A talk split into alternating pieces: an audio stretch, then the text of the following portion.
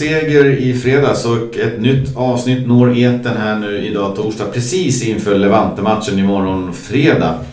Så Valencia-podden rullar vidare och vi är så glada att just du är med oss. Så kan du få med en kompis till eller två så vore det riktigt härligt. För det känns som att engagemanget runt klubben ibland lite eh, svajar och eh, det gäller ju även podden då, då. Vi följer bara den klubben.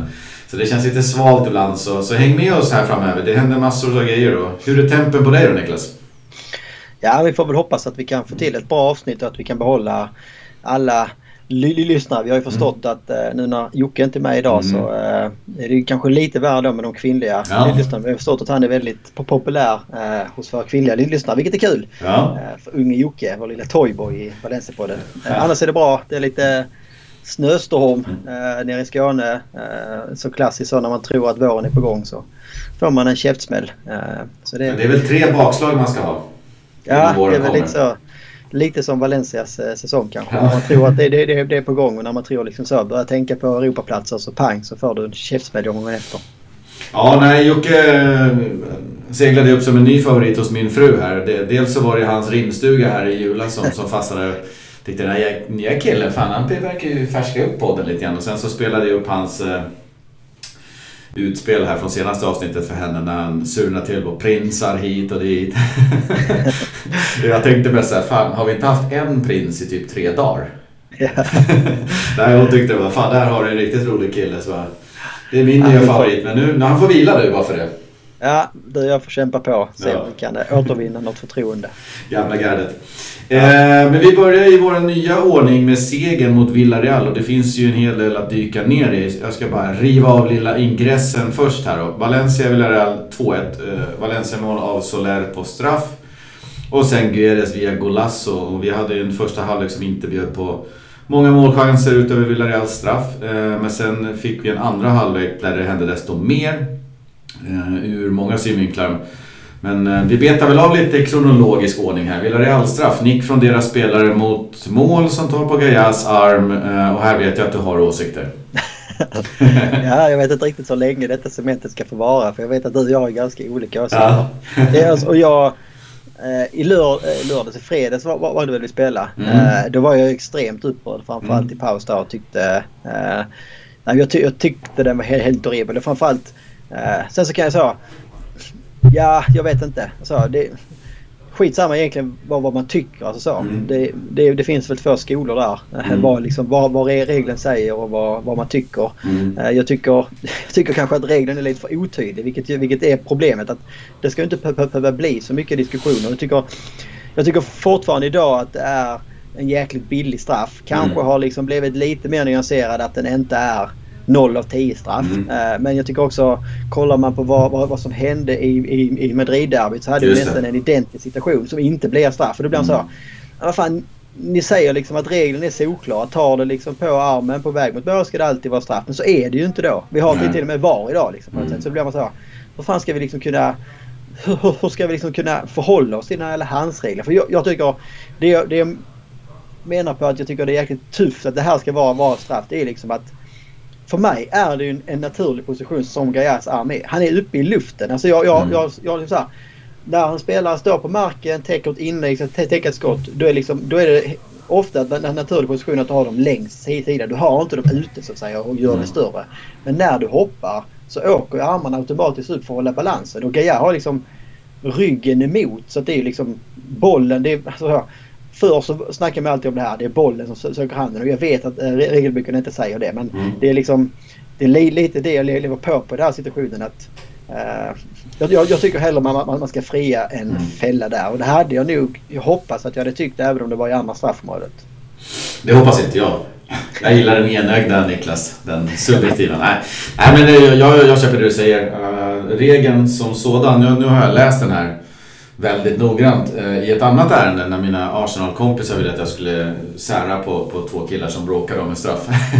jag ska det. Men den, regeln säger egentligen att eh, om en boll nickas på armen och spelaren gör eh, kroppen onat, på onaturligt sätt kroppen större genom att armen är ute, då är det straff. Och där har du lite kruxet. Eh, jag är med dig lite grann om att eh, den är naturlig eller åtminstone semi-naturlig. Det är inte ja. liksom en, en, en, rak arm ut i en, en, eh, situation där inte en rak arm ska vara ut. Utan här, här finns det ju faktiskt fog för att tycka att Gaia kan mycket väl ha armen sådär. Eh, och sen så tycker jag också att han inte då medvetet vad det ser ut att lägger ut armen för att jag tror att bollen kan komma här, jag ska blocka vägen. Utan ja, den, den är där armen helt enkelt. Sen så tror jag att anledningen till att domaren blåser straffen Eh, eller den står, det är för att domaren har blåst straff och det är det här klassiska ruling on the field. Ja, då får det stå sig. För det står också att har du inte klara och tydliga bevis på att det har gått ett riktigt fel här, då kliver de inte in. Då får det där Nej. lite gråzonsfelet, om man nu kan kalla det så, det får vara kvar. Ja, uh, och i Madrid-derbyt var det väl, om inte jag missminner tvärtom, att det dömdes ingen straff. Men då klev de Nej. inte in heller. Uh, så det, mm, hade de dömt straff i, i Madrid, då tror jag det hade stått sig. Nej, jag håller med. Ja, Nej, men det, det är väl mm. just det. Alltså, just det som man liksom hoppa, hade hoppats att den nya regeln skulle ta bort. Det är ju, det är ju bedömningen. Men det, det kanske inte går att göra. Alltså, ska, man, ska man ta bort bedömningen så får man väl göra en regel att det är alltid straff när det tar på handen. Mm. Eh, alltså, då hade du alltid sluppit eh, bedömningen i alla fall. För så fort, sen hade det skapat andra problem såklart. Så det är ingenting jag förespråkar. Eh, men det är ju liksom så. Nej, du har kanske tagit bort viss bedömning men den bedömningen som är kvar är precis den där du och jag ser på det lite annorlunda kanske mm. då med. Är det en naturlig position eller inte? Och vem, alltså så, vem bestämmer det? Det är mm. det som liksom blir så. Och då går man, och då, det man har valt då i, i VAR-snacket, det är att då går man väldigt mycket på ruling on the field. Ja. Att domaren har tagit ett beslut och då får det stå om vi inte kan tydligt bevisa. Och då är så här, nu hade vi otur att domaren tog det beslutet. Hade han tagit inte straff, då är det mycket möjligt att man inte hade valt att ta straff på den. Så ja. att, mm, det, det blir ja, det så, jag tror inte att det blir helt rätt. Däremot så det här eh, straff på alla hands. Det, jag, jag, kände ett tag att det var det typ för ett år sedan, ja, eller om det var två år sedan. Då hade de så här, försökte de ju chippa upp bollen på en spelare Exakt, som sprang bredvid. men men är, är vi helt hundra på att det var Alltså ruling on the field. För jag, jag blir lite så osäker för jag tycker man läser så jävla mycket efteråt mm. också. Han fick ju skitmycket skit. Eh, mm. Gilman San var det väl som satt i varbussen att det var han som hade tagit den. Mm. Uh, så jag blir lite så halvt osäker. Men det, det, det, det, spelar ingen roll egentligen. Det, det sjukaste i hela situationen var kanske, var, var, var kanske att Gaia också får gult kort. För det blev ju så. Vad fan det, det, måste, framförallt när vi vet att det liksom innebär en avstängning också. Det måste ju vara högre ribba för gult mm. kort än så. Om det är en totalt mm. omedveten arm som är uppe i luften. Hur kan det liksom så både vara straff och gult kort? Uh, det Ja, jag vet inte. Och där måste jag säga, jag kommer faktiskt inte heller ihåg om, om VAR bara blåste av att här behöver vi kolla en situation. Eller om det var en ruling on the field att det var straff.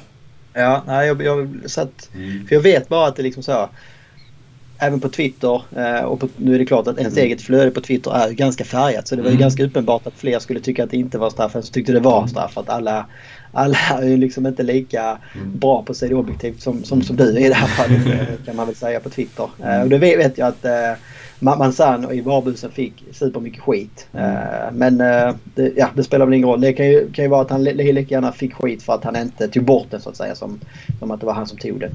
Ja.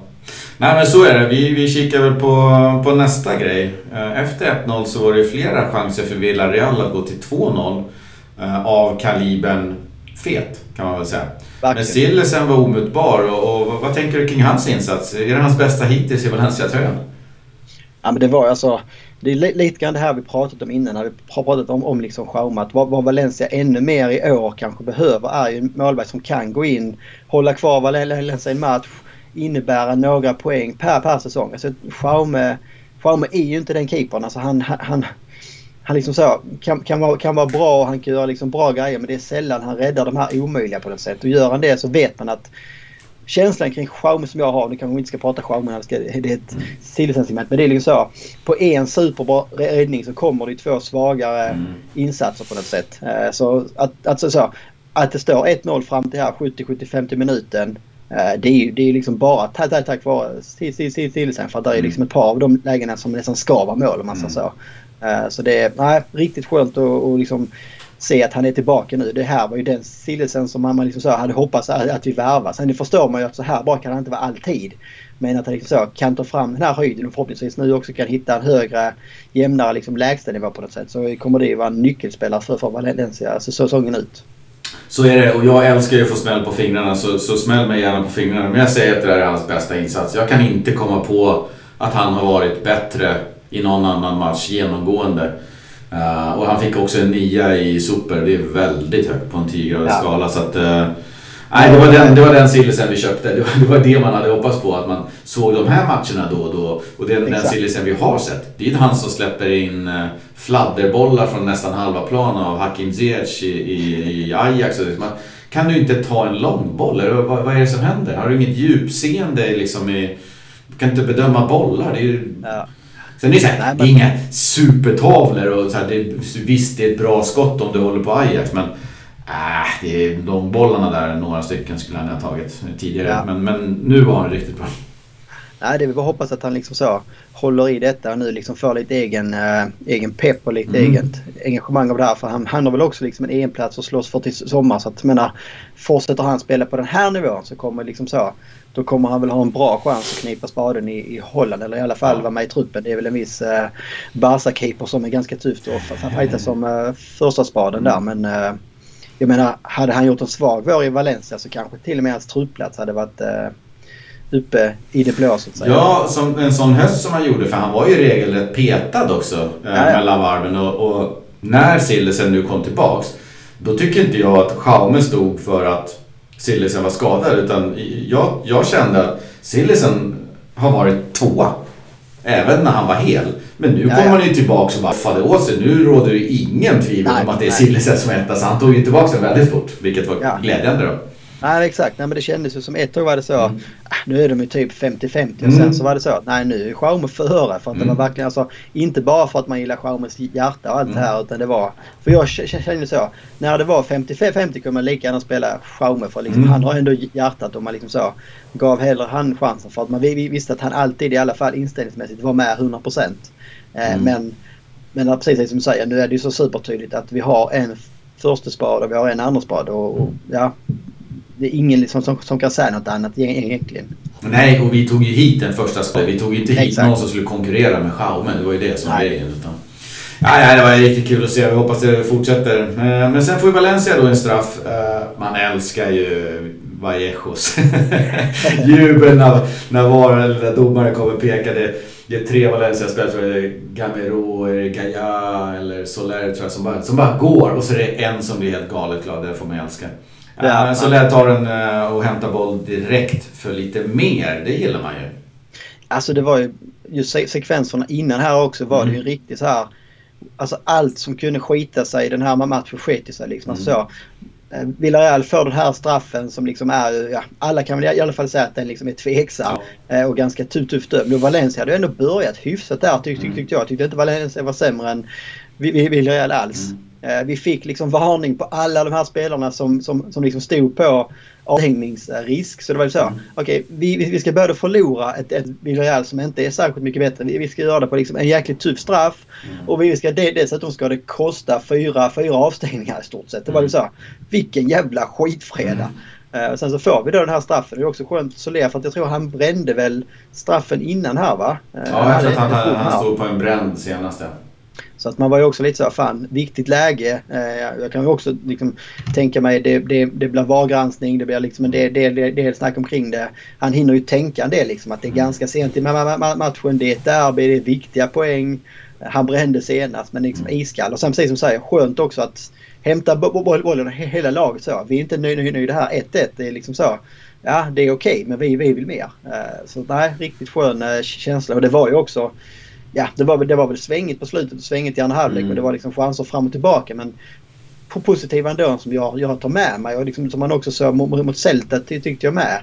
Det var ju liksom det här eh, men slutskedena av, av matcherna är lite skillnad på. Det finns liksom ett annat driv nu på något sätt. Att man, mm. att, att, att, att, man går för det. Att man har liksom, jag vet inte. Eh, vi har ju ändå, jag tror det var tredje raka hemmaseger nu på Mestalla också, vilket är väl ett stort trendbrott. Vi, vi, vi, vi snackade om det innan, innan nyår där, att det var den sämsta hemmastatistiken någonsin typ mm. på, på, på, på Mestalla. Så det är skönt att vi fått den vändningen också. Och det är klart att det här bygger väl så självförtroende och moral. Att man vet att vi kommer till 80 minuter men vi kan ordna det här, här ändå. Man behöver ju den här typen av liksom bekräftelse på, på, på något sätt för, för att våga tro på det hela vägen in.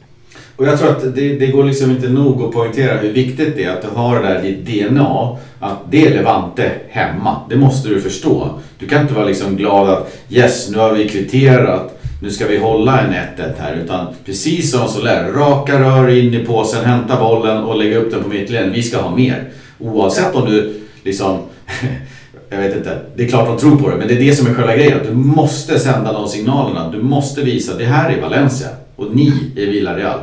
Exakt, men jag tror också det skickar signaler till Villarreal. För de har liksom mm. varit ledningen, de hade liksom 1-0 och de kände kanske också att vi har inte gjort en skitbra match. Alltså visst, de hade ju chans att kunna göra, göra 2-0 men de kände nog liksom också att Valencia allt mer åt sig in i det här och hade ett par bra spelare som vi kom in på snart som gjorde ett mm. inhopp och var liksom på gång. Uh, så att jag liksom så. De bör väl också känna, de hade ju också en tuff form inför det här. Dåligt liksom ligastatus. Det var viktiga poäng för dem för att haka på, på i toppen och så. Mm tappa till 1-1 där slutet så mot, mot, mot Valencia som liksom är, är under dem. Och så ser man då att fan, de är inte nöjda med det här. Fan, det här blir en jobbig avslutning. Så jag tror det skickar liksom både boost i egna laget men också liksom så trycker ner Villarreal ännu mer också att se att fan de är inte ens nöjda med 1-1. De kommer gå, gå för 2-1. Nej, och, och, grejen är om man nu är Villarreal-supporter eller liksom om det här, om, om rollerna var omvända. Att Valencia hade släppt in en, en, en valja även där så måste ju Valencia-spelarna vara före Villareals straffskytt och hämta bollen och visa att vi, ska, vi har tappat ett straff, en straff nu, men vi är Valencia. Vi, Exakt, hämtar, vi maskar inte, vi hämtar Nej. bollen. Du försöker hämta, ja vad kul. Vi hämtar den för dig, det är ännu viktigare för oss. Här blir det liksom om, om, du låter, om målvakten slänger sig efter bollen och försöker hålla fast den och så.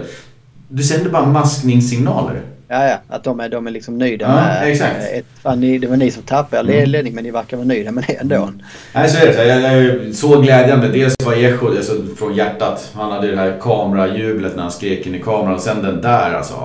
Man, det går ju ja, rakt igenom. Man älskar ju sånt i en, tung säsong. Solers, Solers äh, målgest där med att mm. kyssa klubbmärket in mot mm. kameran. Det, det, den liksom satt också fint på något sätt. Att det var han, han som också fick trycka dit 1-1. Det är många som kysser klubbmärket men det är få som kan göra det med liksom, så, så befogat som sådär. Exakt, precis. Nej, men det känns ju lite mer äkta när han gör det ja, än man kanske. Alltså. Ja, raka, raka vägen från, från ungdomsled. Så, så. Ja. Eh, så är det. Sen hade vi en gäst som fick hoppa in i minut 66 och vilket avslut sen på det inhoppet. Eh, matchvinnare med ett riktigt snyggt mål. Men han kände ändå att hyschtecknet kändes rätt istället för lite glädje. Ja, om man börjar där med hyschtecknet så har han också gått ut efteråt. Mm. Det är liksom så om det är någon efterhandskonstruktion att nej det var bara liksom så. Vi har, vi, har, vi har snackat om det innan så jag gjorde det mot dem. Det kändes ju mer som när han gjorde det att det var liksom en känga till typ oss och eh, journalister som liksom så med all rätt tycker jag fortfarande har kritiserat honom länge. Liksom. Ja det är också mm. såklart. Han har varit eh, petad ett bra, bra tag där. Eh, lite löjligt men det är liksom så. Ja, det speglar ändå den karaktären och personligheten mm. han är så jag vet inte så. Jag, jag brydde inte mig så mycket, mycket, mycket man ska vara ärlig. Ja, jag reagerade på det där att fan, får du komma in efter att ha petat några matcher då, då måste du ha geisten i dig och känna att nu ska jag visa, nu ska jag göra något riktigt bra så att jag får spela nästa match. Det Exakt. måste vara Och när du sen gör målet, då måste ju dammarna släppa och du visar en Vallejo-glädje. Så där ser det Men här är det mer så här, ja, där ser ni era jävlar och så hyschar man liksom. Äh, det, det ja, går det... mot fibrerna i min kropp att göra så. Men, men det är många som ja, gör jag, hade, jag, jag håller med. Jag hade hellre sett liksom ett vilt, att mm. det var en kombination av det här. Mm. Vilt firande och hyschtecknet. För det är liksom så. Fan, där fick ni, där fick ni. Mm. Så, fattar du? Du bygger upp en, en, en energi av mm. på, på, på, något sätt. Att du, att du så kan få ut din frustration i, i ett mål. Men här var liksom så ett lite för lojt hyschteckenfirande mm. på något mm. sätt om man säger så. Uh, men så jag tycker inte så, riktigt brydde sig? Bara så Ja, ja. Jag tycker, tycker, ja, tycker vi, vi ska ge mer fokus. För tycker, alltså målet i sig också, ja. inte bara Guedes. Guedes liksom är ju, är ju den, den som sätter den sista lilla touchen på det som också är perfekt. Både mottaget, liksom tar med sig den. Det, det är ingen det, eller mer medtaget ska man egentligen säga. För att istället för att ta emot den så får han med sig den i fart och sen så mm. liksom bara dammar upp den i bortre krysset. Men jag tycker liksom he, hela... Det är ju ett klock, klockrent anfall från början. Alltså det är Villarreal som går upp i ett, går, går mot anfall. Vi, vi, vi bryter, drar igång kontring. Sen så är det också en sekvens som jag vet att många har tagit upp också där Parejo har ett jätteläge att ta en frispark och bryta det här anfallet. Alltså mm. stoppa kontringen. Mm. Uh, och vi är liksom inne på övertid här. Så hade jag varit Villarreal-supporter och liksom ser, för Fabarejo gör mer, mer den här liksom hoppar undan med, med armarna upp i luften liksom. Alltså, mm. nej, men jag, jag, jag rör inte honom, jag släpper honom. Mm. Uh, och I det läget så hade jag alltså hade det varit mitt eget lag så hade man ju men så, stoppa kontringen till vilket pris som helst. Mm. Så, det gula kortet Parejo hade tagit där, det hade, varit, det hade varit värt en poäng för dem. Uh, De gula korten har han tagit tidigare i Valencia när han hamnade lite på efterkälken. Exakt, ja. Men det, det, är liksom, det är bra för oss att han släpper mm. där. Och sen så det är väl Oliva som är inblandad och driver upp det också. Mm, det var kul. Eh, vilket också är kul att se. Eh, så det var många, många riktigt fina grejer i det, i det målet. Och sen så är det väl ändå, alltså, oavsett vad man tycker om hans firande så är det ändå rätt gubbe som får av... Alltså, ja. Vi har ju snackat om det länge så att vi, vi, man har varit kritisk mot honom och tycker liksom att han inte har levererat alls. Man börjar trötta på honom. Men samtidigt, så länge han är kvar i Valencia så behöver... Alltså, han är ju den här X-faktorspelaren mm. som vi ändå har i truppen. Vi har ju inte så många sådana. Eh, så kan man få igång typ honom under våren. Kangeli, liksom när, när han är i form när han spelar, då kan också han vara en X-faktor. Men Guedes är den som har eh, överlägset mest skulle jag säga. Ja, Nej, men det är det som det är det som det är kanske det, det man verkligen tar med, med sig här. Det är liksom så. Fan vad fint om liksom, vi, vi kan få Guedes om det här kan få honom att lyfta. Och liksom samma sak med, med Tillisen. Alltså det här är ju två av de världsspelarna som, som Valencia har kvar i truppen. Alltså tillsammans med en, två till kanske. Eh, men, men, men Sillisen och, och, och Gödes har ju liksom den här X-faktorn att de faktiskt också kan eh, vad ska man säga, vara matchavgörande i sin insats. och så. Vi kan tycka att Gaia är världsspelare också men han, han är ju mer sällan liksom så matchavgörande i sina, mm. sina saker som Stilsen och Guedes har liksom möjligheten att vara i sina positioner på något vis. Ja, och Guedes kapacitet som matchavgörare sträcker sig ju en bra bit förbi Eibar. Liksom. Han kan ju ja, vara det mot Real borta eller mot Barca borta. Så det finns ju inget tak där. Så det, det är det man det är det man, man vet finns under eh, motorhuven på, på den där karn, portugisen. Så att, äh, det var riktigt kul. Äh, sen, sen en sista grej som jag tog med mig från det här var ju lite bildpaketet som kom efteråt. det fanns en riktigt fin bild med 7-8 Valencia-spelare och sen Dani Parejo mitt i. Och det var väl Gaia som gör en liten puss på var det kinden eller? Ja, precis. Mm. Ja, det var ju någon, någon, någon, någon duktig uh, photoshopper också som mm. hade liksom gått in och ändrat eh,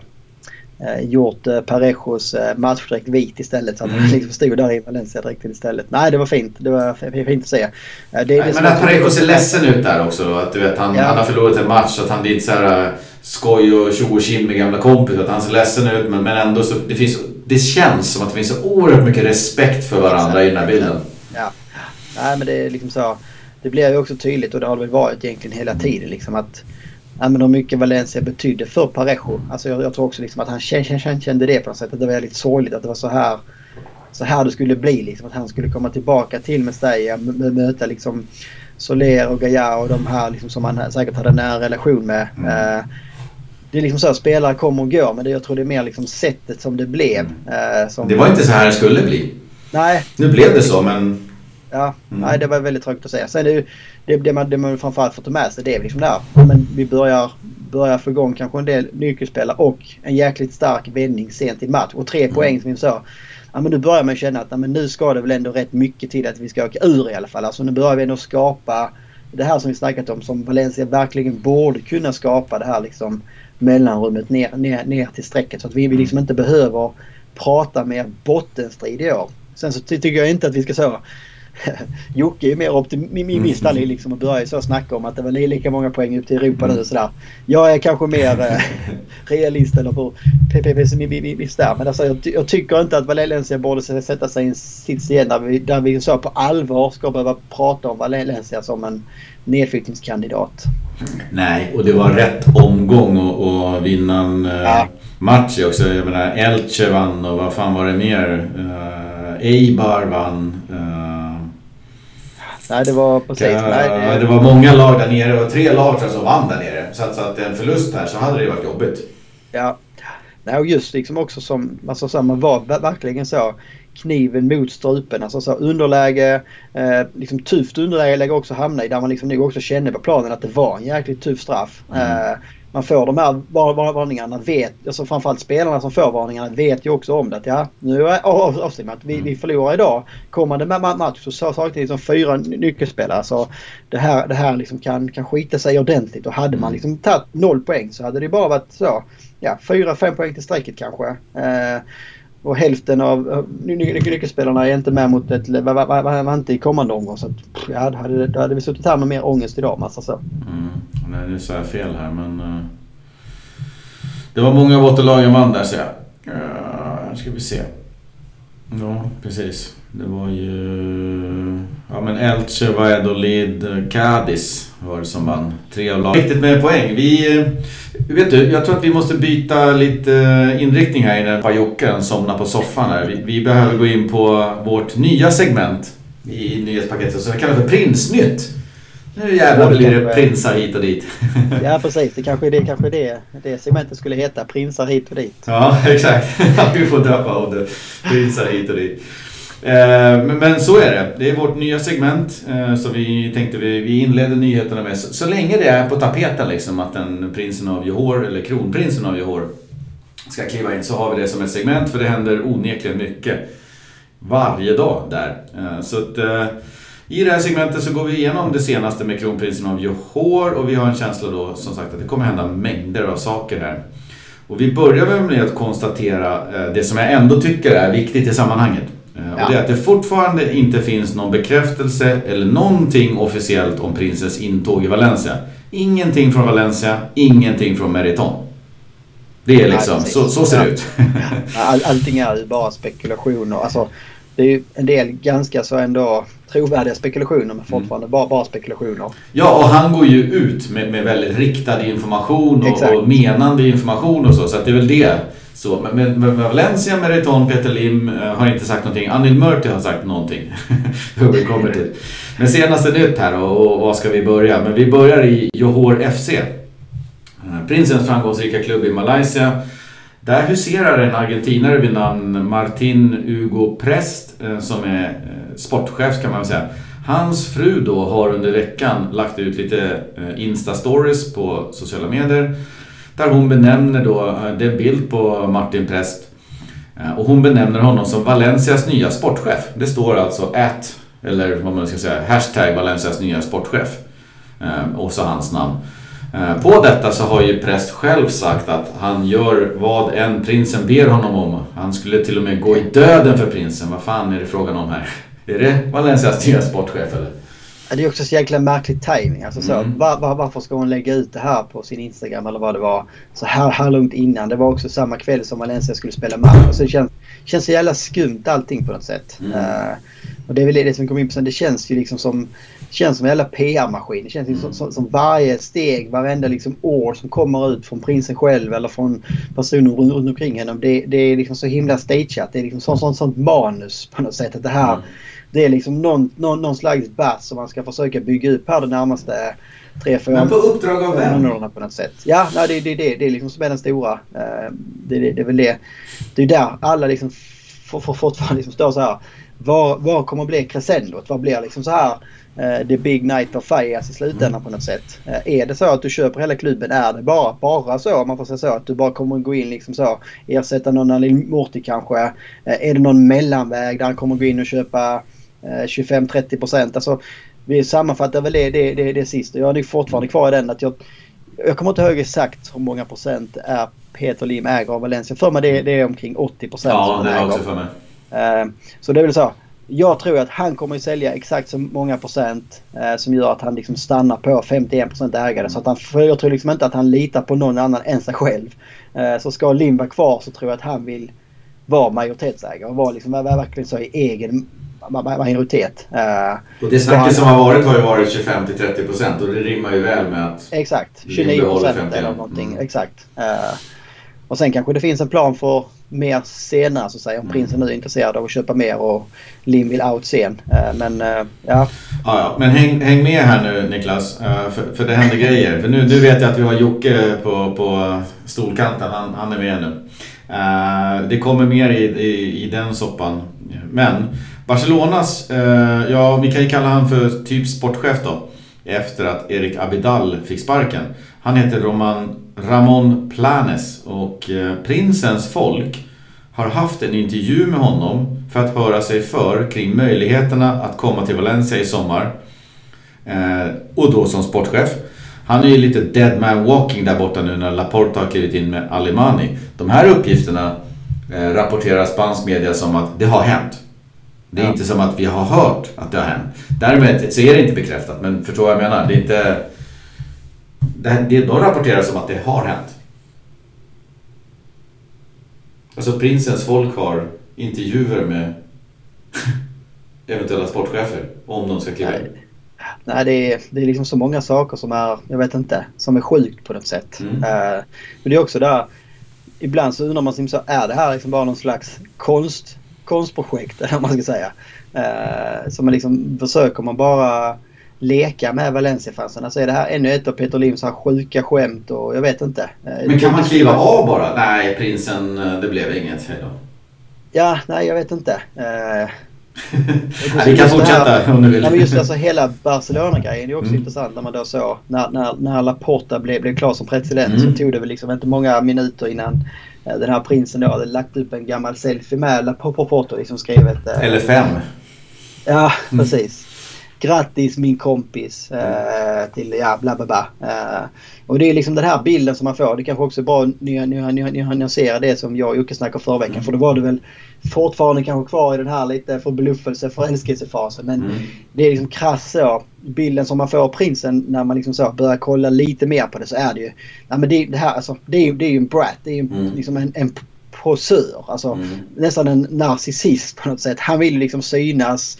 Uh, det, det är bara att gå in och följa, följa honom på Instagram liksom i ett par dagar för att inse det. Uh, det här är, är liksom ingen, uh, ja vad ska man säga. Det här är ingen klubbägare, klubbpresident som liksom så gör saker för att lyfta fram andra. Han, alltså så, alla, alla, alla, alla hans ord och kommunikation han säger är ju precis exakt det som alla vill höra på något sätt. Mm. Så att ja, det, det är väl dit, dit du, du kommer komma nu. Ja, exakt. Har, vi, nästa punkt här lyfter men, men, men äh, håll tanken. Han fortsätter ju själv med samma propaganda som, som han gjorde förra veckan. Äh, om att äh, skulle jag köpa in mig i en klubb skulle jag ju sätta fotbollskunniga människor i ledande positioner. Jag drivs inte av pengar, jag drivs av ära och berömmelse. Av att vi... Och även om allt liksom verkar handla om Valencia så nämner han ju inte Valencia vid namn när han säger de här grejerna. Utan men det, det sättet där, det, som, det är Valencia han skulle kunna köpa in sig i. Och vidare så snackar de om att jag har många vänner inom fotboll men ingen vet vad jag har för planer. Det kommer vi in på snart, det kan verka vara en som vet. Eh, det första, de första som skulle få reda på mina planer det är min stab och mina respekt, eller de respektive lagens fans. För klubben tillhör fansen och staden. Jag är bara en förvaltare. Det är hans undrar, propaganda. Man undrar då vad han menar med det. Han la ut någonting att juni och att han har haft möte mm. med TV. Alltså, om ingenting. Alltså det blir också så.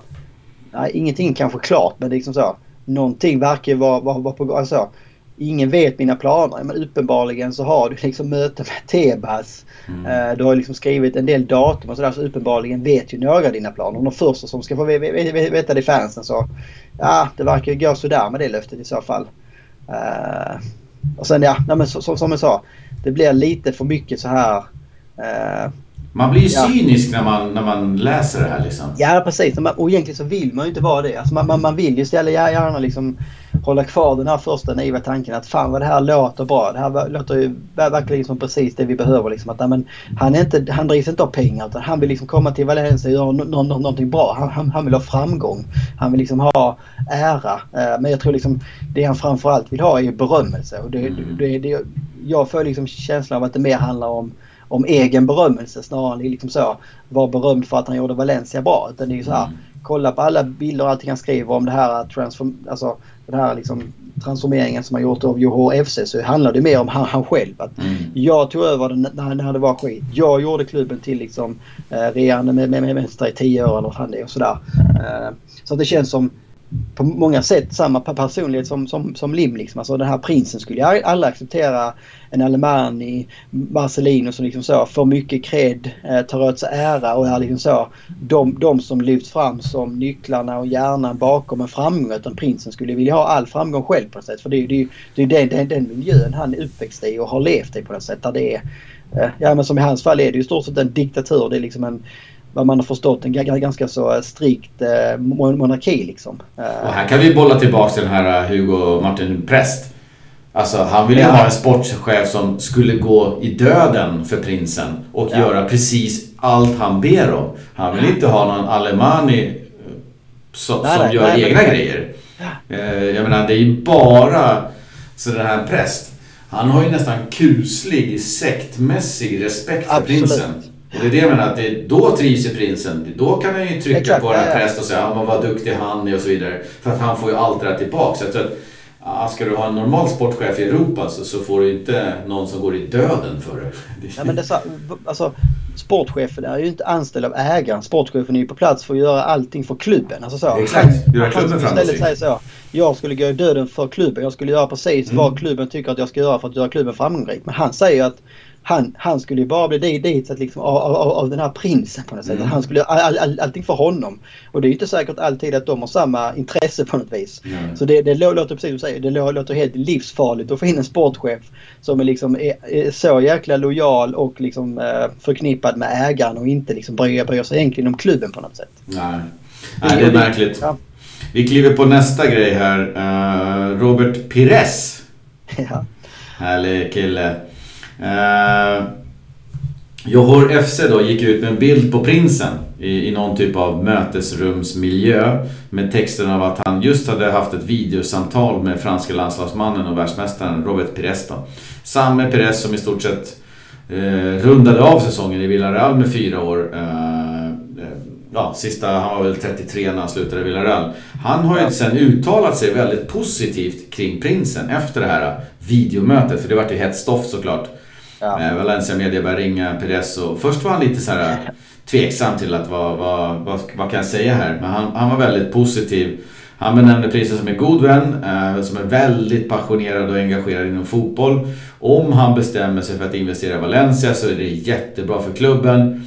Så går tongångarna och där vet jag också att han nu på slutet sa, eh, om det var idag, så här två dagar efter det här videomötet som av en slump lyckades fångas på kameran. Att Eh, att prinsen har stora planer för Valencia. Jag vet inte allt än, men planerna är stora. Typ så har han sagt om, om det här. Så att, uh, återigen. ja, men det är liksom så. vad har vi här? Till att börja med så. Att, liksom så, att, att den här bilden kommer ut, att han mm. har ett möte med liksom Pires. Att liksom så, läggs upp så bilder att oj, här råkar jag visst sitta och ha ett möte med Pires och det kom någon som har hand om mitt Instagramkonto samtidigt. Vilken jäkla slump. Ah, kanske inte va.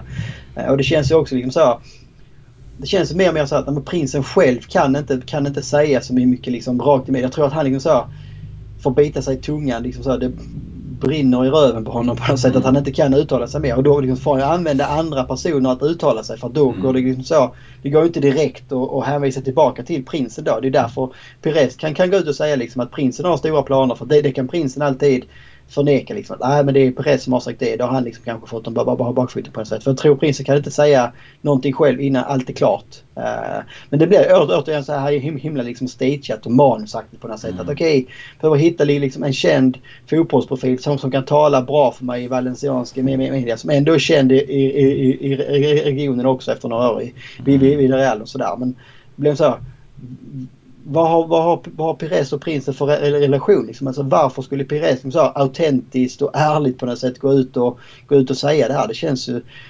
Och det är det kanske återigen att man är liksom för, för cynisk har blivit mm. det genom åren. Men uh, man så, tycker att det luktar skumt överallt just nu i alla fall. Ja men verkligen. Vi, vi ska ju väl gladeligen säga, och här pratar jag för mig själv men du får haka på om du vill, att vi, vi vet ju väldigt lite om prinsen och Johor FC. Hur, hur de har kommit liksom till vad de har gjort där borta och så vidare. Men, men, men om man tillåts vara lite cynisk så känns det ju som att det är något marknadsföringspaket eller Alltså han håller på att positionera sig på något sätt och, och, och säger alla rätta saker som han vet ja. behöver sägas för att han ska komma in. Men, men det är svårare än så att, att ratta en fotbollsklubb. Ja, nej det känns liksom som att han eh, hoppas liksom att allt det här allt det här han nu stagear upp under våren här säkerligen kommer att fortsätta. För det verkar han själv skrivit innan att saker och ting kommer att hända i juni. Så det verkar liksom då på något sätt så antingen så om han direkt kommer, kommer liksom så behöva någon, någon slags liksom godkännande av Valencia-fansen eller av Valencia-aktieägare på något sätt. Eller om det bara handlar om för hans egen del. Uh, att han liksom vill vara poppis innan, mm. innan, innan det liksom blir klart på, på, på något sätt. Uh, ja, det återstår att se. Ja, spännande. Jag älskar vårt nytt eh, prinsar hit och dit segment. Vi rundar väl av med ett uttalande av en person som inte är en prins, eh, Anil Murti. Han har i veckan haft ett, eh, någon typ av informationsmöte med småaktieägarnas representant Vicente Valles. Eh, en Valles då som jag uppfattar eh, på rapporteringarna Sitter lite för mycket i knät för, på, på Anil Murti för att det ska vara bekvämt för övriga Valencia-fans där nere. Det verkar vara någon som sitter i samma båt.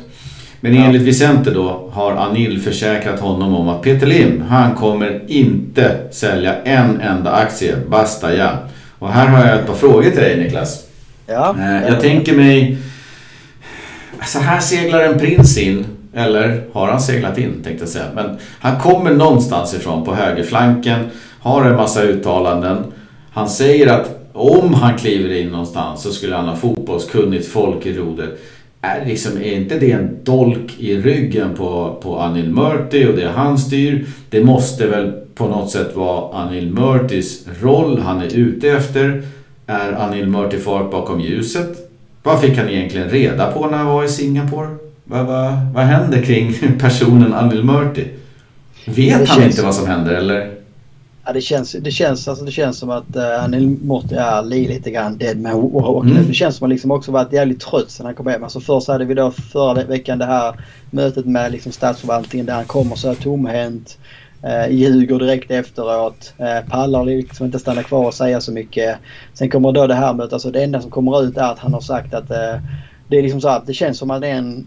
För det var, det var ju samma sak. Det enda som, som kom ut efter det här mötet med, med, med Valencia stad det var att han hade sagt att Peter Lim ska inte sälja. Bara nej, det var inte det mötet handlade om. och det enda som kommer ut, han har sagt nu det är Peter Lim ska inte sälja. Det känns så. Nästan som om Lim har gett honom liksom munkabel. Det enda, det enda budskapet du har liksom mandat att säga nu det är att jag inte ska sälja några aktier för att eh, det är det vi behöver liksom framföra innan allting är klart med affären. Så att, så det är så här, jag håller med dig så. Det, det prinsen säger liksom så att, att det ska vara fotbollsfolk eh, på rätt ställen och sådär. Det är absolut en, en liksom så rak dolk in i det. Men det är också lite grann en, en liksom så, ganska tuff passning liksom i midjehöjd till Peter Lim. För det är ändå mm. han som liksom har satt de här folken på plats på något vis. Mm. Eh, det är det som också blir så. Ja, vad fan, alltså, är det någon slags maktkamp som pågår här också? Är det liksom någon slags förhandlingstaktik från prinsen? Liksom att samtidigt som man liksom så är, är försiktig så försöker han skicka lite så här dolda, dolda liksom budskap till Lim eh, på något sätt. För att kanske då vinna jag vet inte om man liksom så tror att han ska vinna någon slags liksom opinion i Valencia på att han säljer in det på, på ett annat sätt och att Lim sen ska känna att han är tvungen att sälja på något sätt. Jag vet inte. Det Nej men grejen är här om, spel. har han fått i uppdrag liksom eller har han någon överenskommelse med Peter Lim eller whatever. Någonting tänker man ju borde ha hänt där. Att han sen tar den här approachen där han verkligen går till attack, speciellt mot Annie Murti, men även mot Peter Lim. Då är det så här, okej. Okay. Är, det, är det Peter Lims avsikt att han skulle göra det eller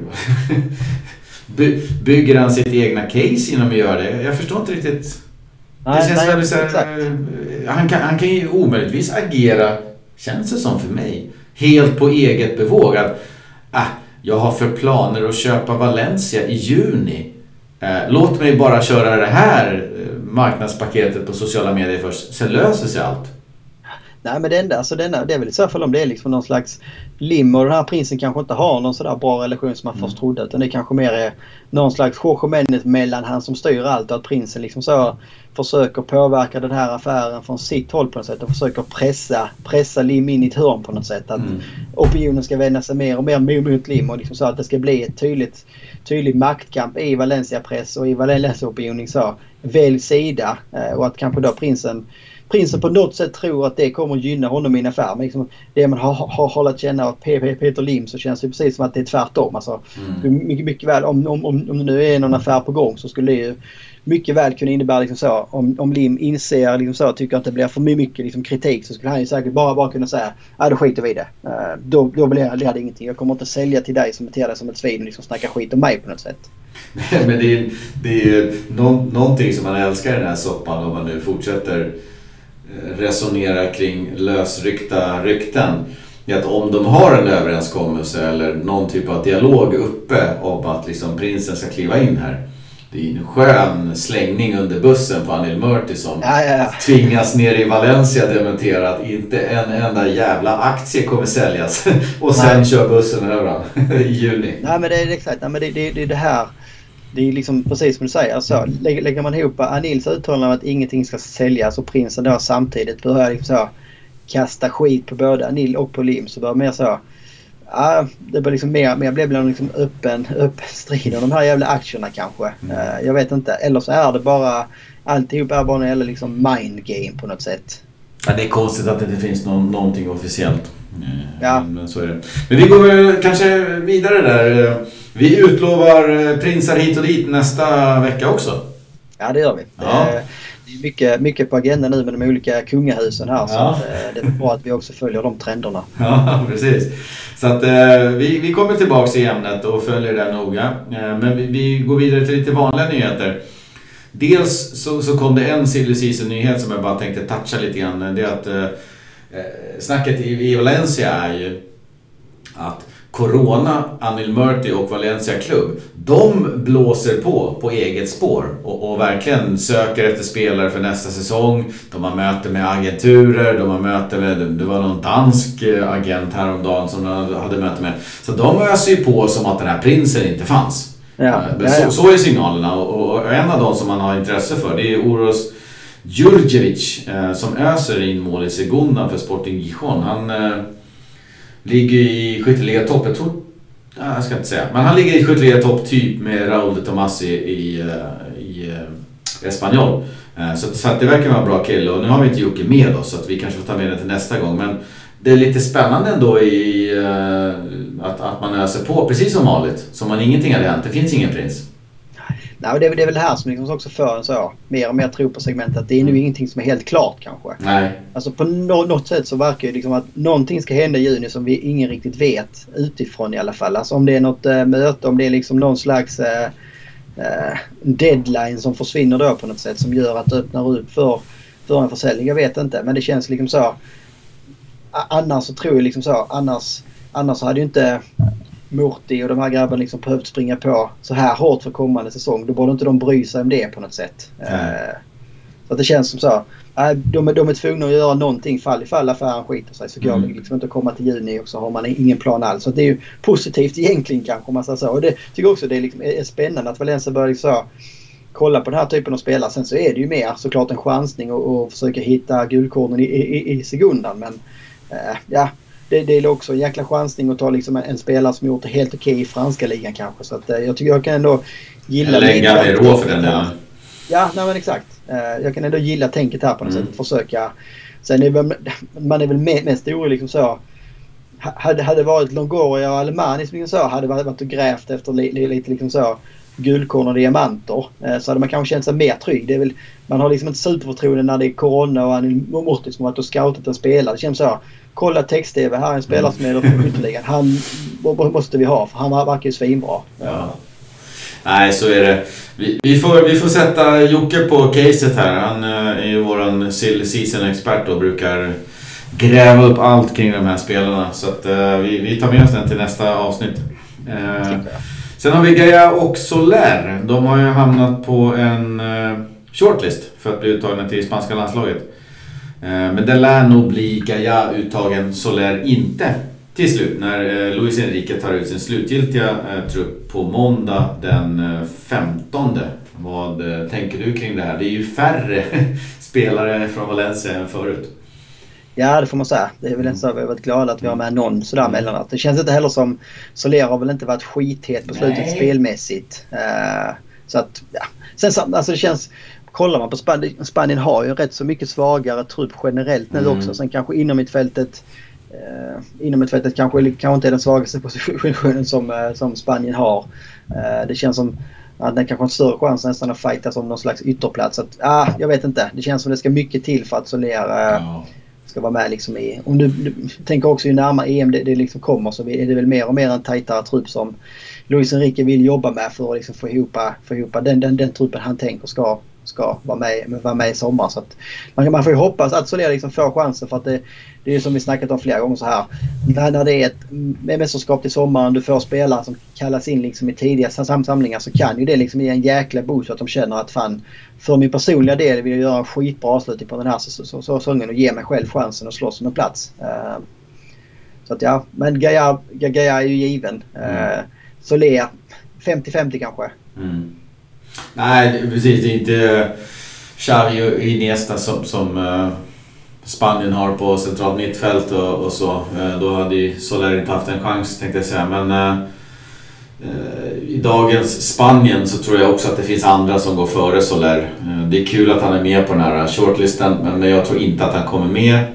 Och jag tror att han behöver prestera bättre i ett Valencia som, som förhoppningsvis fungerar. Du vet, alltså, om du tänker Parejo för, för ett, två år sedan, som, eller två år sedan när han kom med första gången, då hade han varit snorbra i Valencia. Ja, då kom han med. Alltså Soler är inte på de höjderna, så, så vad ska han med att göra? Har, har Spaniens centrala mittfält blivit så mycket sämre? Ja, nej men precis. Alltså Soler var skitbra i ett mm. Valencia som var ett topplag och spelade mm. Champions League i stort. Alltså nu är det liksom en, en Soler som sa spelmässigt, han är väl okej okay i ett Valencia mm. som liksom sladdar i tabellen. Så att, ja, det är ju så kommer han med så kanske det, det, är rätt mycket på hans poängstatistik. För mm. där, där är det säkert liksom topp tre i ligan vad innermittfältare skulle jag tro om man kollar assist och, och mål. Men det är ju mycket, som vi snackat om innan, mycket såklart alla målen i stort sett är väl straffar. Sen mm. så är det mycket hörnor och frisparkar som man har fått assist på. Ska man absolut inte ta ifrån honom men det blir liksom så, är värt en, en, liksom en landslagsplats? Ja, kanske mer tveksamt. Ja. ja, det är en bit kvar Sen har ju de första ryktena kring Gedes försäljning nu nått oss på redaktionen. Det är såklart löst i kanterna och verkligen långt ifrån klart men eh, det finns ju ett kapital eh, i Guedes och kanske en eh, strulputte senaste tiden. En skadebenägen kille som inte riktigt har fått ut det han ska. Men vad är känslan där kring en eventuell försäljning av honom?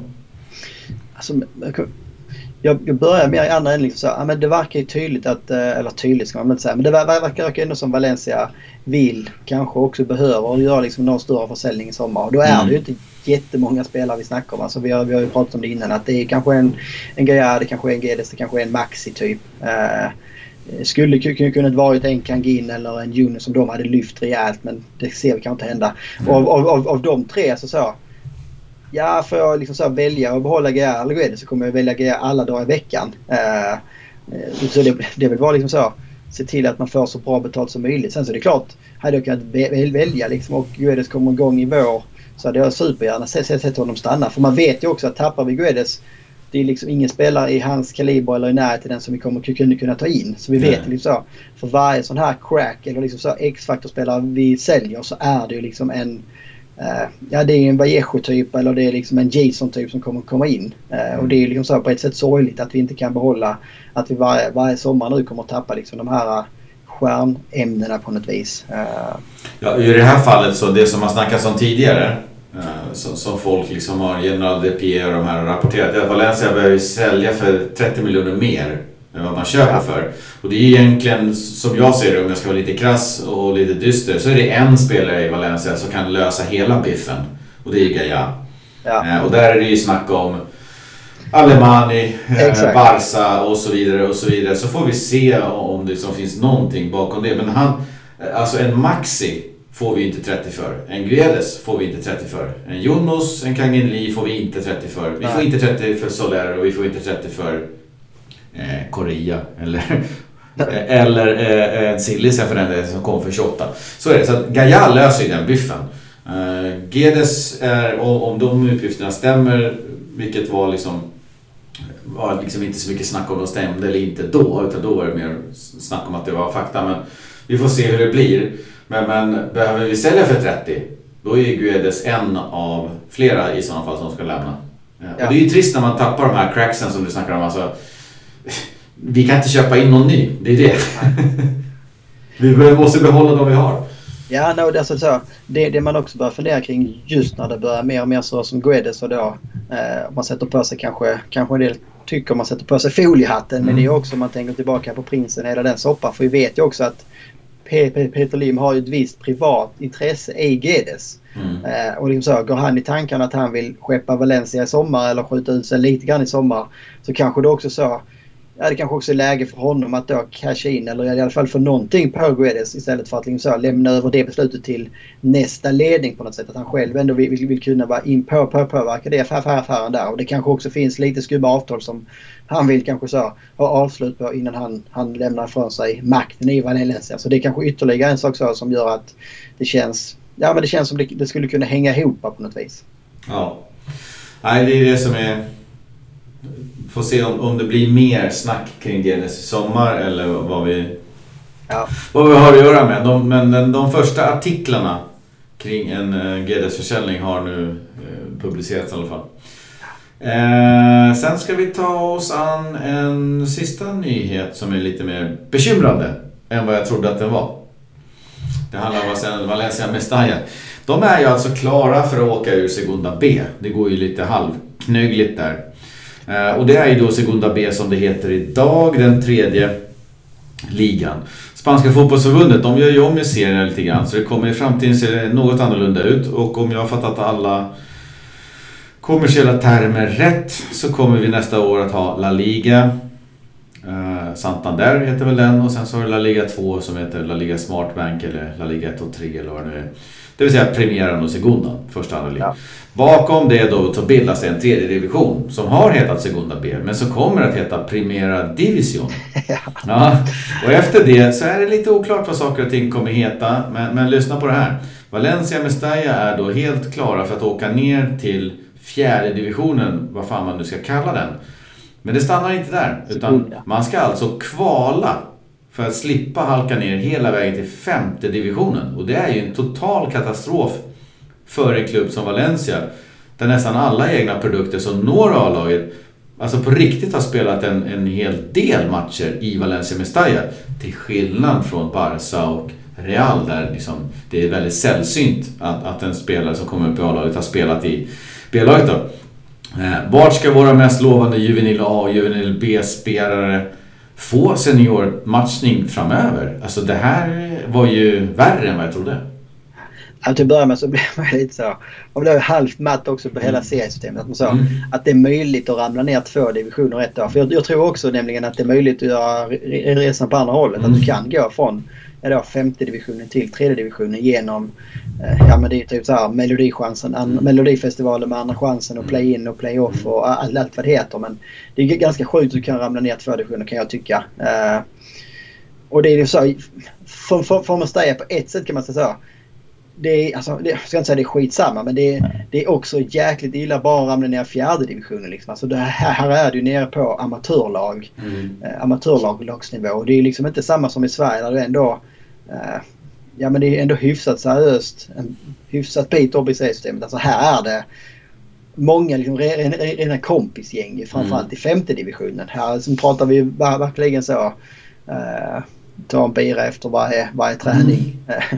och det alltså, om inte Valencia så gör, gör en rejäl satsning för att studsa tillbaka direkt så, så, så alltså, det som händer är att, att man, man, man tappar ett steg på, på vägen. Liksom. Alltså, du, du kommer ha junior, juniorfotboll och sen så har du ett A-lag. Alltså, man kan egentligen lägga ner det här Valencia med, med, med, med, med, med laget för att ha dem spela i den här fjärde eller femte divisionen ja, det kommer inte ge någonting. Alltså, tror liksom inte att det ger någonting att skicka ut liksom de här yngre spelarna heller för att det, det är alldeles för dålig fotboll. Alltså, det är bättre att de spelar juvenil fotboll mot liksom juvenilspelare från Real Madrid eller från Barcelona istället för att möta liksom så benknäckargäng som tycker det är kul att möta Valencia CS juniorer och trycka till dem. Mm.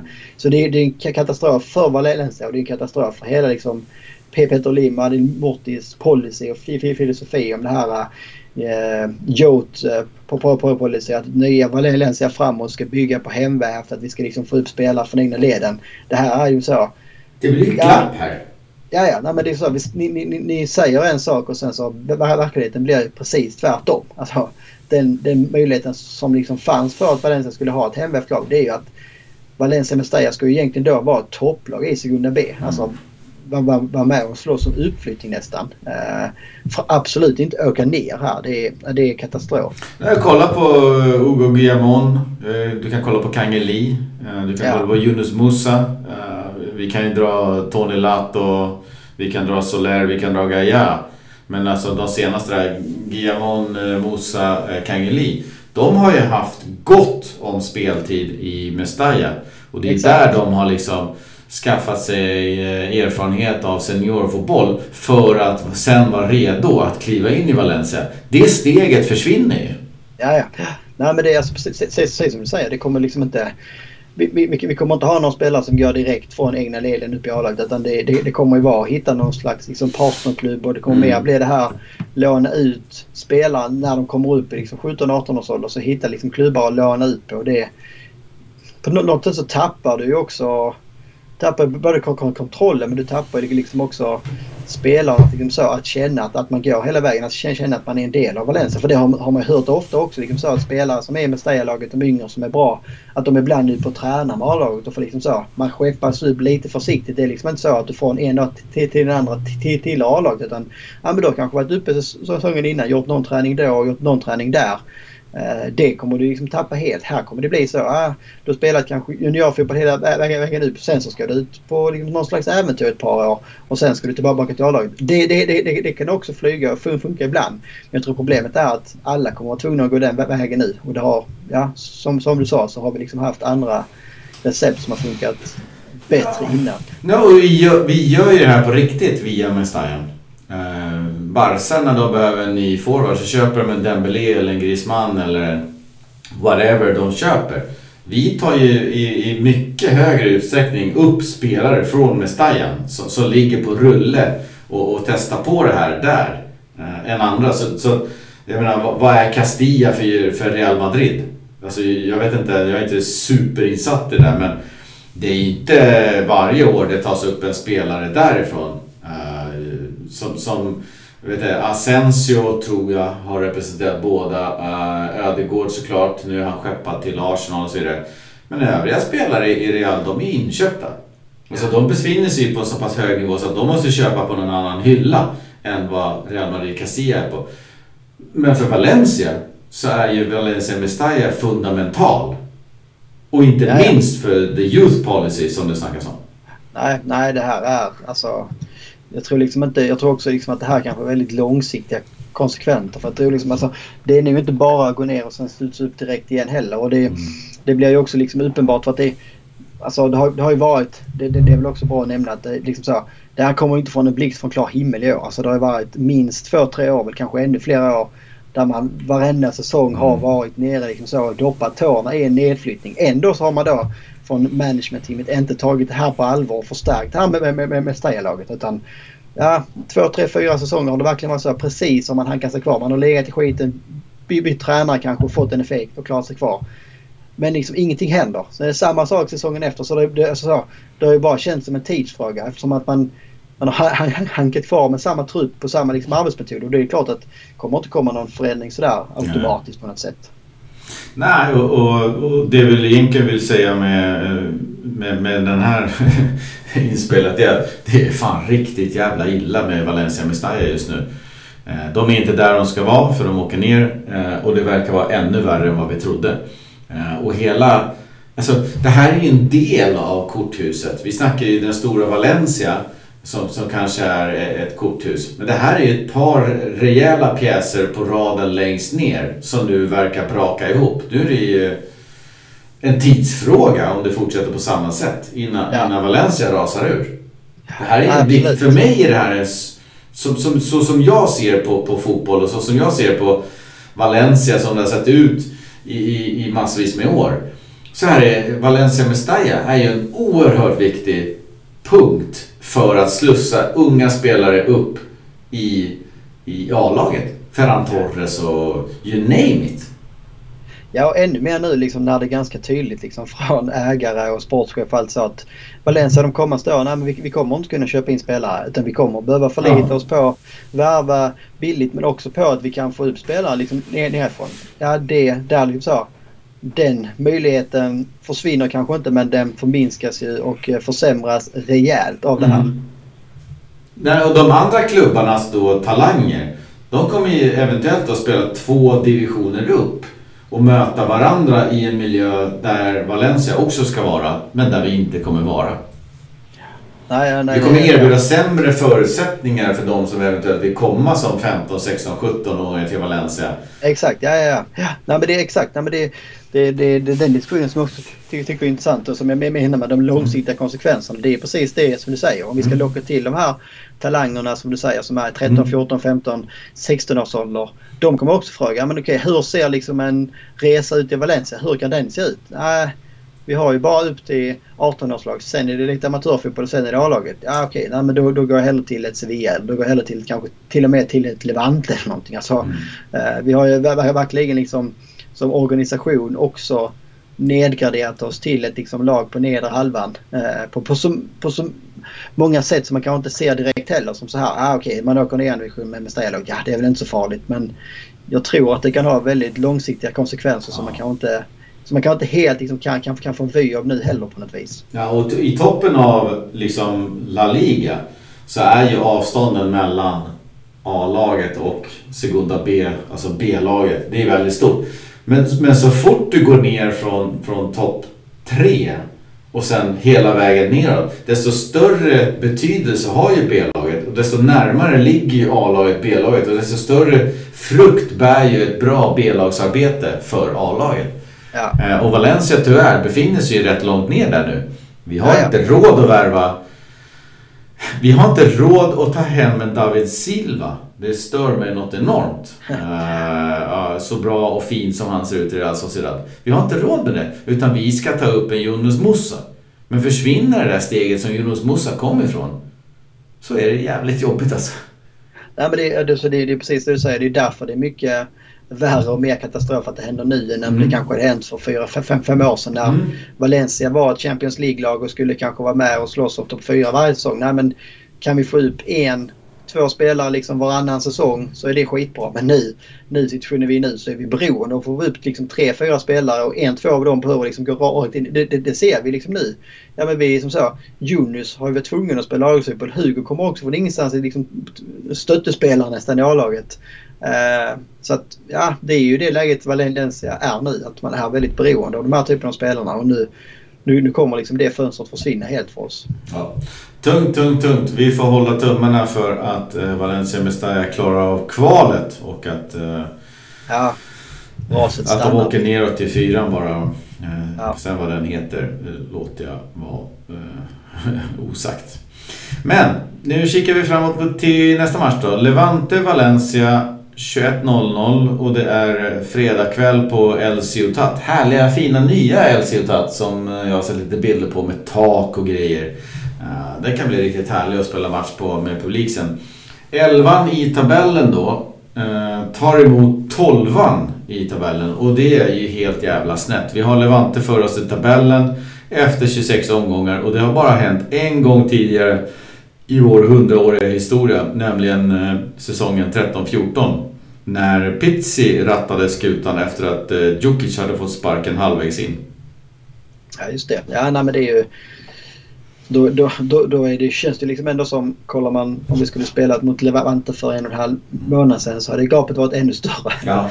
Eh, så vi har ändå närmat oss vilket kanske också är, är sjukt på något vis. Eh, jag sa ju också det i någon tweet eller jag vet inte om det var i podden att kanske jag kanske glad i år att det där cykelvalet ja. som jag fick för mig och eh, lägga ut på öppen dag för något år sedan inte gäller i år. Men nej men det är alltså positiva ur Valencias ögon är ju att att Valencia ändå har liksom en, en skön form. Mm. Sen är det ju som Jocke sa sist och som liksom Pintorp också uppmärksammade att jag eh, frös på senast. Liksom så, när jag sa, det är lite grann så att men Valencia ska ju slå Levante, Valencia ska slå de här. Eh, och det var Jocke som bara sa, nej men har vi egentligen bättre trupp än Levante? Och det, det, det är samma, samma sätt som nu det var jäkligt länge sedan det kändes som ett derby var så här jäkla öppet och ska vara så här jäkla öppet. Och ännu mer då om man kollar på liksom som, som vi kommer in på snart. Eh, vad, vad Valencia saknar. Alltså, men bara att den frågan ställs. Har Valencia ja, ja. bättre trupp än Levante? Det är så här, va? Nej, men vi, alltså, rent krasst på pappret mm. ännu mer. Alltså, även om vi hade haft helt skadefri avstängningsfria trupper så är det liksom fortfarande en fråga tyvärr. Men där jag kanske ändå skulle säga att Valencias trupp den, mm. den, ja, men den, den, den, den, ska vara starkare. Men imorgon med de liksom frånvaron som finns i båda lagen så går Valencia in som andra doxar. Det, det, det är jävligt sorgligt egentligen behöver säga, säga, säga det. Nej, det är lite speciellt men eh, jag kollade upp det där att det var... De, Levante har legat i lägre divisioner i alla år. Eh, förutom på slutet, mycket där man lägger samma divisioner. Men det, det är andra gången i omgång 26 som Valencia ligger efter Levante och då 13-14 där så slutade Valencia ändå före Levante med en poäng. Eh, om jag inte kollade fel. Så att, eh, vi får hoppas att det blir likadant i år. Eh, matchen då. Gaia, Soler, Racic och Maxi avstängda. Fem gula kort vilket ger förändringar i startelvan. Gracia har ju under veckan testat Hugo Guillamon både som back men även som mittfältare. Och Gracia har ju också testat någon form av fembackslinje med tre mittbackar. Eh, och stänger ju då på presskonferensen eh, inte dörren för att ändra spelsystem från 4-4-2 till 5-3-2. Och jag måste ju ändå tillstå här när jag kollar på eh, det som har tränats på, på, på 5-3-2 att det ser jäkligt intressant ut. Vad, vad ser du i kikaren? Kan jag säga så här. Vad skulle du vilja och vad tror du? Vad, vad ser du? Prata oss Nej. igenom startelvan på, på fredag. ja, men jag håller med där. Så, så. Ska man, alltså, jag tycker att det här 3-5-2, ska man ta ut liksom de 11 hetaste bästa spelarna nu så tycker jag att man ska köra det i det systemet. För jag tror att man får ut mest och kan ha bäst spelare på planen på något sätt. Mm. Uh, tycker också det ska bli riktigt intressant. Nu liksom tvingas man i så sätt slänga in Oliva. För det var också en av sakerna som vi kanske inte helt nämnde senast. Men det, det är liksom så. En av sakerna tillsammans med Guedes inhopp som vände denna matchbilden var ju Rakic ut och Liva in. Alltså, mm. Alltså jag tyckte man fick en jäkla effekt av det senast och han är väl den nyförvärv som kanske också fått mest tid här på slutet men som, som på något, något, sätt man börjar få en förhoppning om att han kan gå in liksom och ha en påverkan på något sätt. Så det ska bli kul att se honom från start här nu när han varit inne tränat med laget ett bra, bra, bra tag och hoppas liksom att han att, ja, att han tar chansen här och att vi får en lite tuffare konkurrensposition på inomhittfältet. Och han har ju en klausul också och dessutom varit ute i veckan och sagt att han vill verkligen visa för att få klausulen på, på 5 miljoner eller vad det nu var att kicka in. Så, att, ja. så att han har ju ett incitament att uh, han, han är laddad nu. Nej, och det känns väl också så i det här 3-5-2 och 5-3-2 så, och det kanske är samma i, i både 4-4-2 med. Men mm. att, så, att, att, att, att man ska ha Guedes i anfallet för det känns Gamay Vallejo skrämmer ju liksom inte skitmycket. Sen så är det alltså, det är någonting skumt med Vallejo också. Att han har ju fått, han var ju skithet och gjorde liksom mål i stort sett i varenda inhopp. Och sen senaste matchen har han fått extremt lite spel. Knappt fått något inhopp liksom. Mm. Uh, och han pratar så liksom knappt om nu i vilka uh, startelvor som än diskuteras så är aldrig hans namn med. Vilket också jag tycker är lite skumt på ett sätt. Det verkar vara någonting som, som, som Garcia inte gillar där. Eh, men han är ju lite, alltså, grejen är att han, det är som jag i alla fall bara säga, han är ju lite för dålig för att spela i Valencia, även i det här Valencia. Ja. Men han har ju ett sånt hjärta som gör att han ändå lyckas när han kommer in. Så att, ja, ja det, det är kanske det som gör att man väljer en Gamero såklart och en Kangeli och en uh, Gede såklart framför honom. Men sen så går det inte att inte tycka om den där jäkeln alltså. Nej, nej, sen så är det väl också som vi sagt, ofta har han ju varit mer, liksom haft mer påverkan som inhoppare när han mm. har startat. Att det kanske också passar honom bra med hans mm. energi och liksom löp, löpstyrka på något sätt att komma in när det, när det är lite trötta försvar. Men du kan väl dra den där 3-5-2an då så får vi ja, se ja, vad det har snackats om. Exakt, men det man snackar om är ju då eh, Gabriel, eh, Diakabi och Yamon som liksom den här trean längst bak om man, om man nu kallar den trea eller om man kallar den femma. Sen så blir det då Korea och Lato som blir wingbacks. Eh, och det är liksom, med de två, det hade funkat lika bra med Gia, men det är liksom så det kan inte bara för att de är unga spelare, men det är unga, pigga, löpstarka, löpvilliga spelare. Så att så, mm. de, de, de, de skulle absolut kunna funka som wingbacks tror jag. Både är ju då dessutom försvarare i grunden, vilket också är lite bra. Att man, att man kommer ändå ha det tänket lite mer hemåt så att det liksom inte helt plötsligt blir ett eh, 3-3-4 eh, eller no någonting framåt på något sätt. Utan de, de liksom kommer nog börja med, med att säkra hemåt. Och sen då Oliva och Vass på ett innermittfält. Ja, alltså det är lite synd om Oliva. Man hade ju velat se Oliva tillsammans med Soler mer. Alltså det är klart att det blir det blir ganska tufft att både Soler och Rakic är borta samtidigt direkt. På sätt. Det blir ett helt innermittfält som aldrig spelat ihop. Uh, så det, det är väl där jag har de största frågetecknen kanske. Men där, där är ju inte så mycket mer annat alternativ. Utan de två kommer att spela oavsett spelsystem så är det de två. Där finns ju inte så mycket annat att, att slänga in där på något sätt. Och vad har vi framför uh, dem i en fri roll då? Ja, framför där så ligger ju Kagin och lurar. Uh, mm. Och han brukar ju funka bra i just den rollen. Liksom. Alltså där, Uh, där, där han kan flyta lite i spelet. Kan, kan, kan komma ner ibland och hämta för att han vill komma in i spelet kanske. Är, inte en renodlad anfallare heller. Är inte ytter. Utan det, det är den här positionen som jag älskar att se honom. Och som vi mm. snackat om innan. Det är här man skulle försöka spela in honom på något sätt. Uh, så det hade också varit jäkligt kul med det här systemet. Och verkligen så se vad Kangin kan göra i den positionen. Uh, och sen så är det då Gedes och Gamero längst upp. Och det, det tror jag liksom också är tacksamt för för Kankin också att det finns en Guedes där uppe så det finns någon att leverera bollar till om man säger så. Men han har ju varit uppsatt som anfallare tidigare. Sen att han har droppat ner och så vidare, det är en annan Exakt. femma. Men nu har han ju två, i den här uppställningen, två anfallare framför sig. Och det jag kände var att han gjorde ju en av sina bästa matcher, eh, inte nu senast mot eh, Villarreal utan innan dess. Sen första halvleken mot Villarreal så tyckte jag att han var bäst på plan. Sen var han lite blekare i andra. Men, men eh, det är ju en kille som kommer in i form och, och man kan liksom ge honom drömrollen, liksom en fri offensiv roll framför Oliva och Vass. Ah, det känns ju oerhört smaskigt att få, ja, få titta på en sån match.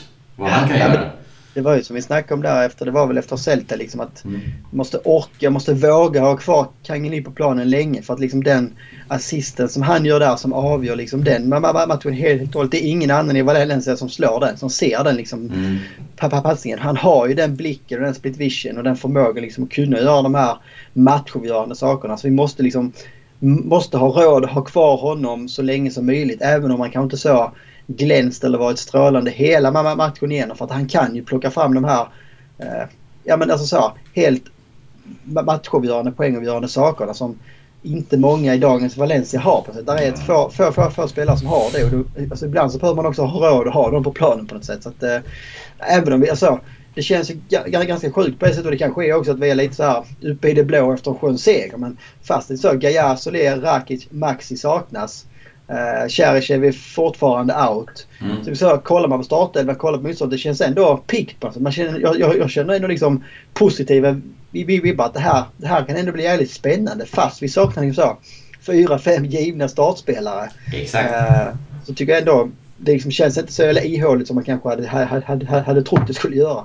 Nej, det var, det var precis min känsla också. Att nu jäklar, vad, vad, vad, vad, är det vi snackar här? För kollar man på den andra eh, startelvan då som de, som de har också tränat med i veckan. Så är det ju Korea, eh, Gabriel Diakavi Lato då, fyra där bak och sen är det fyra på mitten. Då är det Kangin på höger, eh, Oliva Vass, Alex Blanco. Och ja. sen så har du Gamero och Guedes. Den känns ju fan galet trött. Jämfört med den här 352 som vi har snackat om nu. Det här får man lite puls och känner ja. jäklar, kan vi köra den här? Det skulle jag vilja se. Ja men det är det som känns i 352 också att det blir liksom mer, för det känns som, alltså kollar man på en spelare som Korea till exempel tror jag han mm. egentligen liksom har en spelarprofil som är bättre som winback. Ja. Där han liksom så, har inte lika mycket defensivt ansvar. Liksom, hans brister är ju försvarsspelet. Mm. Alltså så, en, en mot en i försvarsspelet, där är han ju liksom inte färdig.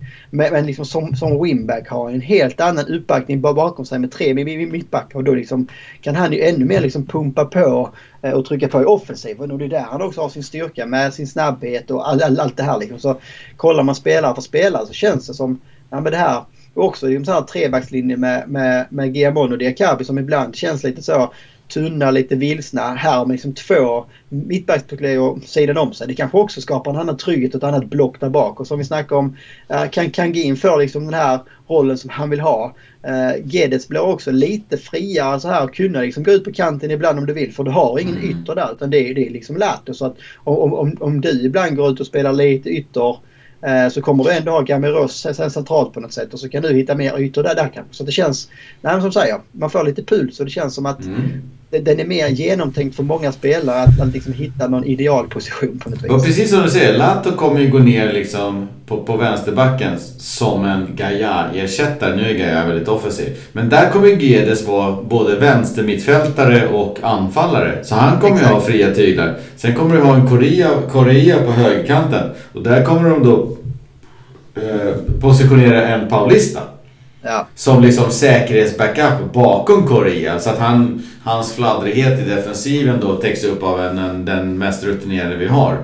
Eh, och, och sen framför det har du två städgummor slash eh, förhoppningsvis playmakers. Ja. Eh, I Oliva Vass som, som, som gör grovjobbet för att Kangeli ska få skina och så har du Gamero och Geres Alltså, nej, det kunde man, kunde man önska något mer? Nej men det blir också, känns också som att det ger lite mer utrymme till en Oliva att kunna våga liksom kanske ta, ta kliv fram och inte bli för mycket mm. sittande. Alltså, kollar, kollar man i ett 4-4-4-2 där man vet liksom att Vass är ingen defensiv. Han, han kommer också vilja gå fram ibland. Mm. Uh, och i ett 4-4-2 har du liksom då ytterbackarna lite framme så har liksom helt plötsligt bara Oliva två mittbackar bakom sig. Här vet han ju att oavsett hur många som går med i anfallet så är vi alltid tre där bak kvar.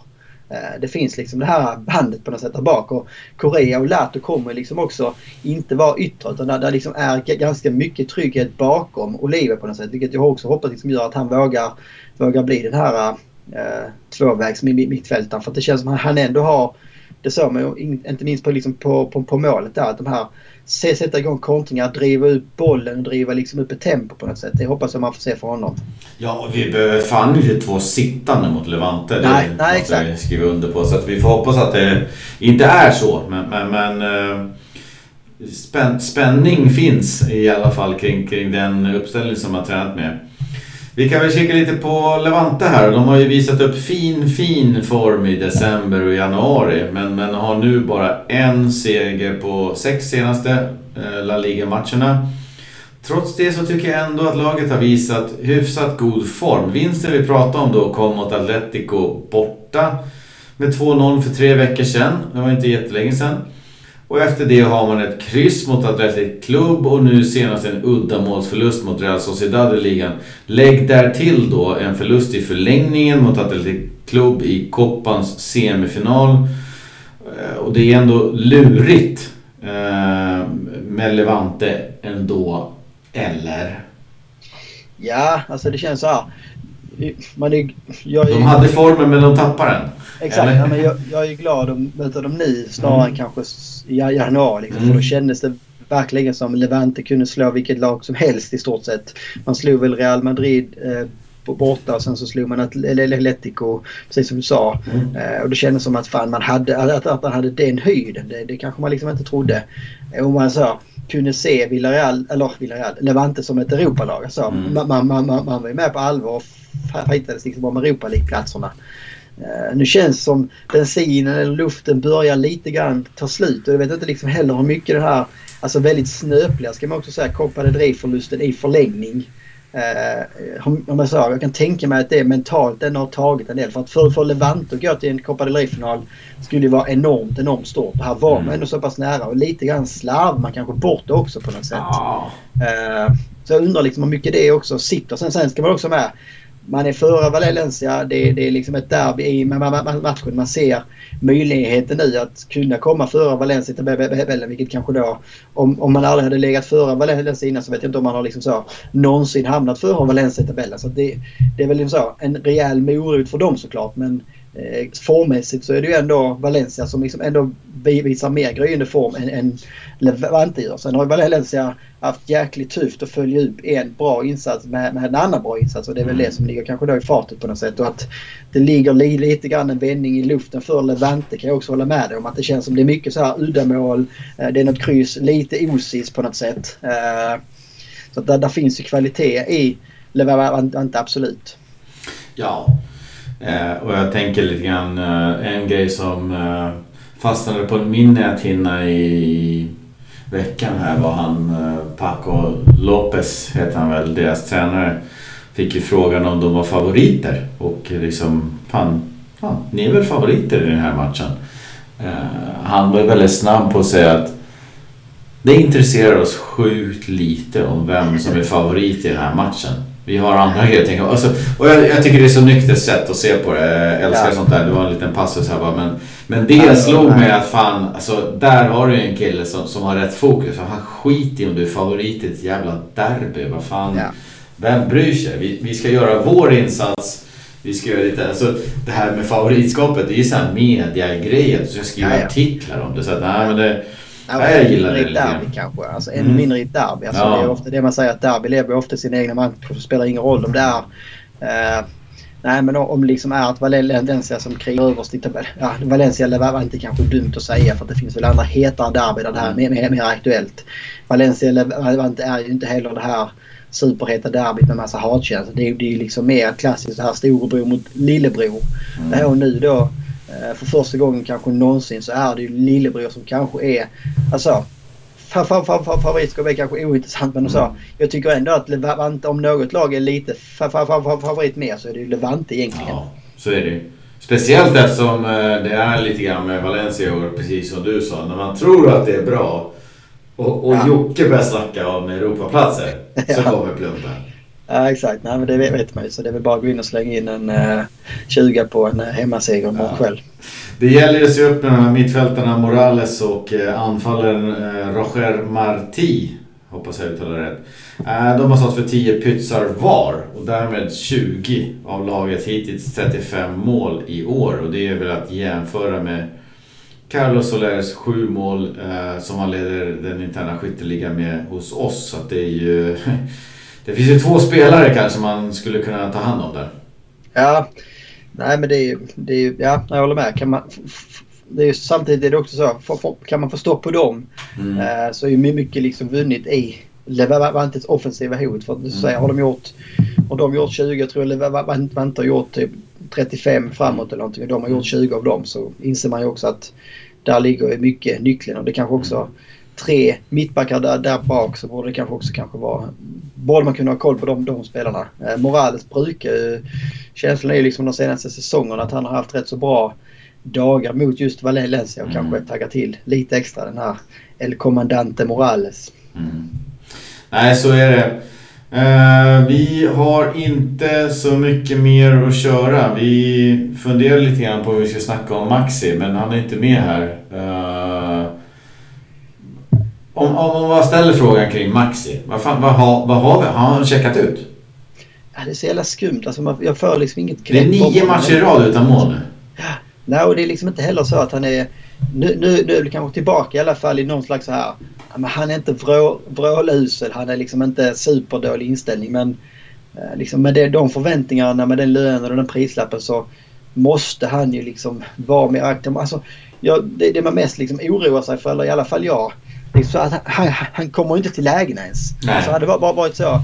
Fan han är, han är ur form. Han sätter inte lägena men han kommer inte ens till lägena. Det är liksom ett, för mig mycket, mycket större. Jag all, jag har aldrig några problem med anfallare liksom inne i, där man är ute ur zonen. Där man kommer till lägena men inte får dit den så att säga. Mm. Sen, sen är det klart, sen så kan man ibland se på vissa spelare. Nej men han har inte det i sig. Även om han får lägena så har han inte det i sig. Men Maxi just nu kommer inte ens till lägena. Det är mest oroande med honom liksom. För att där Ja men det är, alltså vi har pratat om, om Guedes och med, om Sillesen och liksom få igång de spelarna med X-faktor. Men Maxi är liksom så.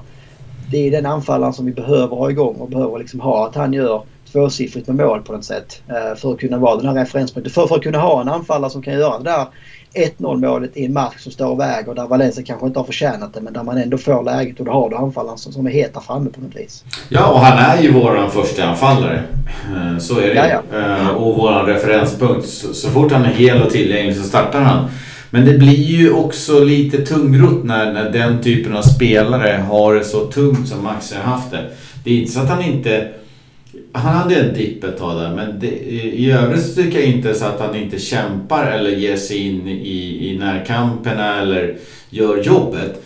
Men det är just det där som du säger att fan han missar inte lägen. Han kommer ju inte ens till dem. Det är lite det, är lite det jag menar. Att han, Ja, nej, jag vet inte om han opererar på fel del av planen eller om, om, om laget börjar tvivla på honom. Om han kanske liksom ryggradsmässigt väljer passar till andra spelare eller vad det är. Men, men han måste ju rycka upp sig och göra eh, det Sillisen gjorde när, när, när han kom tillbaka och bara verkligen visa. Alltså typ ett, ett hattrick eller dubbelmålet bara för att Ja. komma tillbaka på banan. För att han håller ju så mycket högre kvalitet än uh, Vallejo och uh, Ja, vad har vi mer? Uh, Cotrone och, och lite annat. Så att, att det är liksom, han, han är ju nummer ett. Men, men, men det måste komma mål. Nej, men man undrar ju liksom hur mycket det ligger i det här som du är inne på. Att han är, han är nummer ett. Så fort Mm. han är frisk och kry så är han nummer ett. Alltså, att han inte har konkurrenssituationen gör kanske också att du blir Mm. liksom lite för bekväm. Alltså, det, är det, det är det man hoppas liksom med de här p- petningarna av Guedes. För normalt sett så borde ju också Guedes vara vara given etta. Så fort han är frisk och liksom kry så ska han spela oavsett om han är bra eller då- då- dålig. Men där har ju liksom Garcia tydligt sagt att nej men jag spelar hellre Blanco, jag spelar hellre Cherchev, jag spelar liksom hellre vem som helst har det känts ibland. Eh, Före dig Guedes om du inte skärper dig. Om du inte har inställningen och liksom vill någonting så kommer du, du, du, du inte spela. Och förhoppningsvis så har det väl fått en effekt kanske nu på, på Guedes. Men det är ju det är som så. Det är lite för tunt för att göra samma sak på med Maxi. För ska du Mm. spela då med Gamero och Sobrino i höstas eller spela med Gamero och, och Cotrone. Nej, jag tror inte man vågar gamla med det tyvärr. Eh, vilket då kanske också tyvärr då går ut över eller går ut över ska jag inte säga, men det gör kanske Maxi lite för, för bekväm på sätt. Att han känner att han behöver liksom inte prestera varje gång på något vis. Eh, tråkigt om det är så, men kanske en viss del i det i alla fall. Ja, han skulle behöva hitta, hitta tillbaks nu. Eh, Det är ju en eh, topp top La Liga-anfallare som eh, inte just nu uträttar det han, eller får ut det han eh, förväntas på planen. Han går ju mot sin sämsta säsong eh, någonsin målmässigt. Ja, Tyvärr, tyvärr. Men jag känner att nu har vi hållit på i 90 minuter utan paus här så att vi tar väl och avslutar lite grann med ett Hasta luego. hasta luego.